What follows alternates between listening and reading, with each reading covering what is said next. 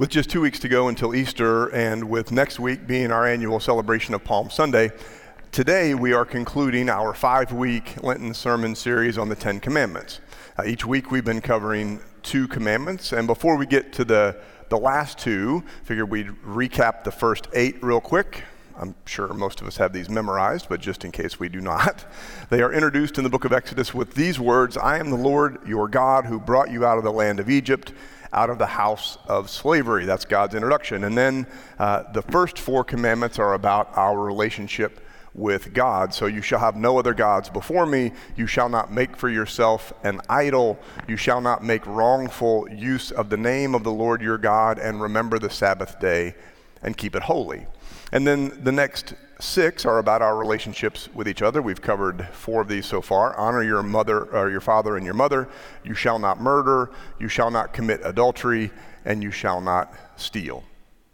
Over the first 4 weeks, we've explored these first 8 commandments, or the first 8 commandments, both on their own and in the context of the ministry of Jesus. We're going to take that same approach today. If you missed any of those first 4 sermons and you want to get caught up, they are, of course, available on our website. Before we get into the last 2 commandments, though, I have something to tell you that is significant from the world of music. This has been a very significant development in the world of music. My favorite band is the group U2, and they have been in the news a lot lately. So the lead singer, Bono, released a memoir in the fall. Of course, I have, actually several hard copies of the book. My wife Whitney also bought me the audio version of the book, which is read by Bono himself, and it is absolutely fantastic. I actually was listening to it on the way in to church this morning. It's like I'm driving to church with an old friend in the passenger seat who's telling me the history of the music that has been so incredibly impactful in my life. And then, and this is true, after listening to a chapter, I read it in the book. And I realize that may seem a bit over the top, but I really love this band, and the book has these very cool illustrations. You get the point. Members of the band have been on talk shows and podcasts a lot lately. They were actually recognized at the Kennedy Center Honors in December. There's a new documentary about the band on Disney+. And then a week ago Friday, St. Patrick's Day, not coincidentally, they released a new album. Now, the release of a new U2 album is a major event in my life. In this case, the new album does not contain any new songs. Instead, it is 40 of their songs that they have re-recorded to reflect this stage of their lives. They're actually all in their 60s now, and they've been at the pinnacle of success for several decades. All of which is to say, I've recently been re-immersed in their music. It's kind of all U2 all the time for me right now. And there's a word that has been showing up again and again. The title of Bono's memoir is Surrender. The new album is Songs of Surrender. And if you know much about the band, you know that word is laden with theological meaning.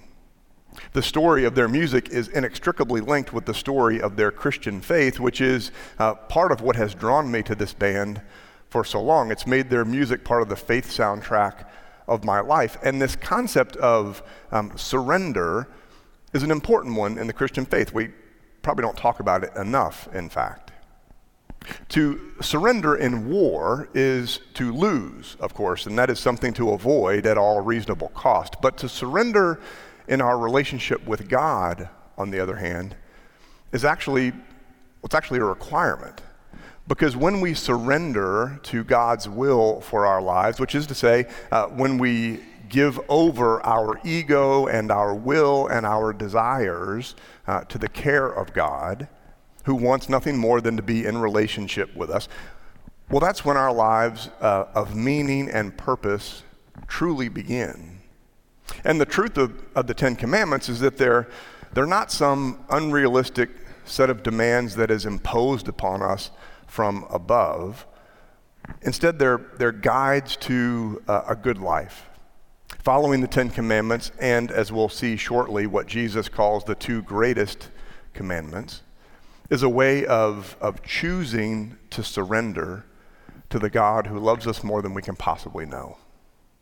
So with all that, by way of introduction, let's hear the last two commandments now. This is Exodus chapter 20, verses 16 and 17. Listen, friends, for the word of God as it is proclaimed by God's servant, the author of Exodus. You shall not bear false witness against your neighbor. You shall not covet your neighbor's house. You shall not covet your neighbor's wife, or male or female slave, or ox, or donkey, or anything that belongs to your neighbor. This is the word of God for the people of God. Thanks be to God. So the ninth commandment by itself is a command to be truthful in legal proceedings. That was the original intent of the law on Sinai. The legal system in general, and especially the legal system in the ancient world, depended upon the testimony of others, often in cases that could result in punishment by death, so that lying under oath was, and is, obviously, a very serious matter, serious enough to make it into the first 10 commandments given to us by God. That's the very specific legal meaning of the ninth commandment in this particular chapter of Exodus. But when combined with other commandments in the law, specifically Leviticus chapter 19, verse 11, there's this broader prohibition in the law against dishonesty in general. Leviticus 19:11 says, "You shall not lie to one another." Now that's basic human wisdom, right? That's basic motherly advice. This is such a basic commandment that I actually want to move on to the next one. In the 10th commandment, the Hebrew word that we translate as covet is hamad. It means specifically to desire, to take pleasure in, or to find something precious, usually with the connotation of wanting to possess that desired thing, or in some cases, that desired person. Which means that it's actually a different kind of sin than those dealt with by the 8 commandments that immediately precede it. Commandments 2 through 9 are all about what we do. There are prohibitions against having idols, against misusing the Lord's name, against murder, adultery, stealing, and lying. And then there are commandments to keep the Sabbath through worship and rest, and then to honor, which means to respect, to care for our parents. That's 8 of 10 commandments about how we act. The 10th commandment, on the other hand, is about how we feel. It's about whether or not we surrender to feelings of desire for what others have. It's a commandment that is about what's internalized in us, feelings that have the power to lead to violations of the other commandments. And it's striking to me that the 10 commandments begin and end with the same kind of internalized commandments. Neither the first nor the 10th commandment are about what we do per se. The first commandment is about who we choose to be our God. It's about to whom we choose to surrender, to give over our loyalty and our trust and our egos and our wills. And that choice makes all the difference in the world. It profoundly impacts how we follow or do not follow the other commandments of our faith. In just a few weeks, a group of 40 of us are traveling to Greece for a pilgrimage in the footsteps of the Apostle Paul. And the closer we get to the trip, the closer I am about it. On our first full day in Greece, one of our stops is the city of Philippi, which holds an honored place in the history of Christianity. Philippi was an important community of support for Paul, really throughout his entire ministry. It was also to the Philippians that Paul wrote one of my very favorite scriptures. Every chapter of the letter to the Philippians has these memorable verses and passages, like chapter 1, verse 6, that says, "The one who began a good work among you will bring it to completion." And then there's this great Christ hymn in the 2nd chapter. You may not know it by that name, but you would if I started reading from it. And then there's this from the 3rd chapter, "Forgetting what lies behind and straining forward to what lies ahead, I press on toward the goal for the prize of the heavenly call of God in Christ Jesus." But it's the 4th chapter that is perhaps the most quotable section of the letter to the Philippians with one of the most quoted verses in the entire New Testament. I can do all things through him who strengthens me. You've probably heard that before. But it's a verse immediately preceding that famous 13th verse that is particularly relevant for us today. Paul says, I have learned to be content with whatever I have. Spiritual contentment is the opposite of coveting. It's fully living into the 10th commandment. It reflects a heart that has truly surrendered to God, which of course is the goal. Okay, well let's kind of wrap up our sermon series here, Hearing from Jesus. That seems appropriate. This is Matthew chapter 22, verses 34 to 40. When the Pharisees heard that he, Jesus, had silenced the Sadducees, they gathered together, and one of them, a lawyer, asked him a question to test him. Teacher, which commandment in the law is the greatest? He said to him, you shall love the Lord your God with all your heart and with all your soul and with all your mind. This is the greatest and first commandment. And a second is like it. You shall love your neighbor as yourself. On these two commandments hang all the law and the prophets.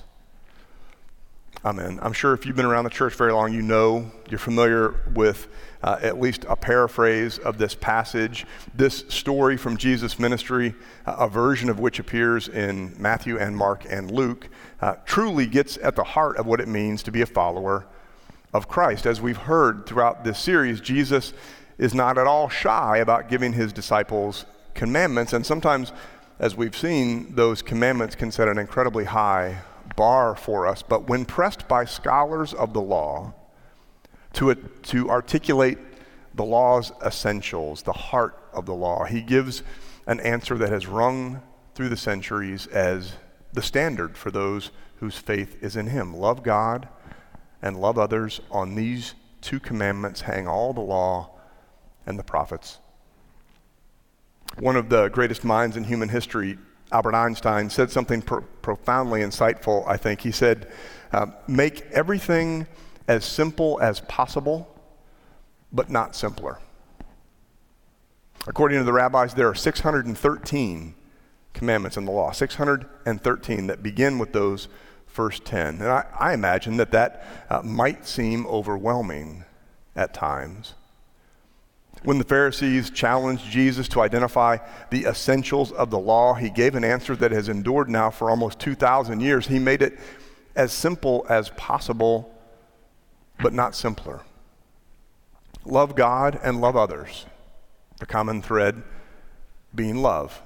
It's not always easy, mind you, but it's simple enough to understand. And it is the focus of the Christian life as we grow in our faith. In our United Methodist tradition, we believe in this concept called Christian perfection, which the founder of Methodism, John Wesley, did believe was achievable in this life. Now, perfection in this case does not mean that we don't make mistakes. That's not possible. We're all imperfect humans doing the best we can. Christian perfection for Wesley meant perfect love for God and others, which realistically can only be possible in glimpses, but by the power of the Holy Spirit working within us, we believe that it is indeed possible. As United Methodists, our theological emphasis is on the journey of sanctification, by which we mean continuing to grow in love for God and others throughout our lives. And John Wesley urged his United Methodists to be going on to perfection, knowing full well that it is a lifelong endeavor. We believe that everything that we do along our spiritual journeys in some way helps us to grow in love for God and others. For us, that is the point of the Christian life. So worship and Bible study and Sunday school and small groups and service work and financial generosity and prayer and meditation. And whatever practices we've chosen for Lent help us grow in love for God and others. So giving something up for Lent, adding a spiritual practice for Lent, reading through the Gospel of Matthew along with the congregation during the season of Lent. What I think Jesus is saying in our passage for today is that when we focus on our love for God and others, we are very likely to obey all of the 10 commandments. surrendering to God's will for our lives means becoming convinced that the greatest commandments truly are to love God with all our heart, soul, and mind, as our passage for today said, and to love our neighbor as ourselves. It really is that simple. Not easy, mind you, but simple. When I downloaded Songs of Surrender on St. Patrick's Day, I was both delighted and not at all surprised to see that the very first track on the album is it is my favorite U2 song of all time. It's also one of their best known and most popular songs. It's called One, and chances are you've heard it. One is about a lot of things. The band has said that it can be understood to be about a troubled romantic relationship. It can also be understood to be about a troubled relationship between a child and their parents. And it's filled with these overt Christian references. Jesus is even called by name, and it builds to an anthem about unity, about our responsibility to care for each other in a world that is filled with sorrow and hurt. And there's this beautiful line near the end of the song that has captivated me since the first time I heard it. Love is a temple. Love, the higher law. Now, they're not talking about puppy love or overly sentimental love or the shallow affection of fleeting relationships. They're talking about the love of God, the love that God shows us, demonstrates to us, models for us in Jesus.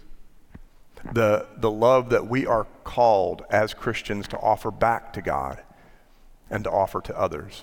One of the central messages of the Christian faith is that the love of God truly is the higher law. So as we draw close to the end of Lent, as we draw nearer to our holiest day of the year, may that higher law be the guide and the rule for our life. Amen.